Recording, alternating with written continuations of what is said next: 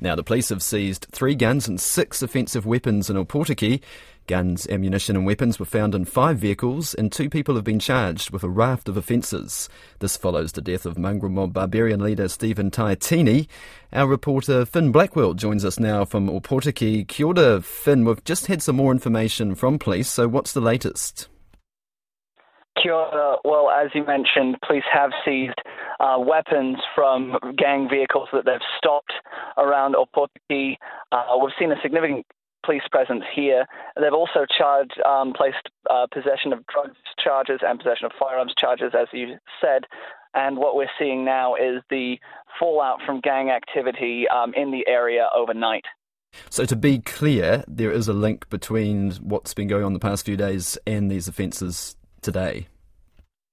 Well, the police haven't confirmed a direct link, but what they are saying is that they're monitoring for unlawful activity, in particular, as we've heard from them, um, in terms of gangs and gang possession of things like firearms. There were a number of um, firearms seized from gang vehicles um, overnight, and that's coincides with the tangi for uh, mongrel mob president uh, Steven Taiatini, which took place in Whakatane yesterday.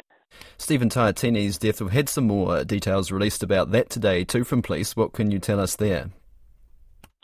Well, police were initially asking for further information on a burned out uh, 4x4 truck that they found, uh, Silver Holden, uh, Colorado. Uh, that they found that they be- uh, originally believed was linked to his death. They have now said that they believe Mr. Taiatini was struck by the by the 4x4 um, which led to his death. Is they said that the wounds he sustained uh, were in in the same pattern as uh, as a vehicle crashing into him would have been.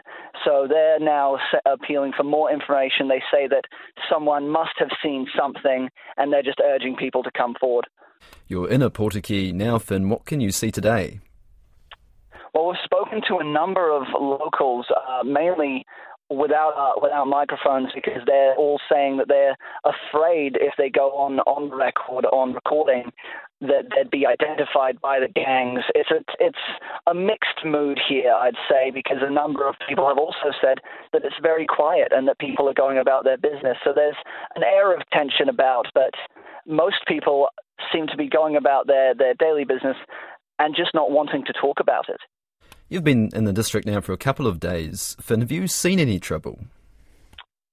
We've not seen any trouble, no. We saw police speaking to a number of people throughout Opotiki. They had their flashing lights on and they pulled over to the side of the road to talk to a few people, some patched uh, gang members. We've seen a lot of the mongrel mob um, around Opotiki, not just mongrel mob, mob uh, barbarians, which is the, the local chapter, but also uh, mongrel mob from Wellington. We've seen um, their patches around.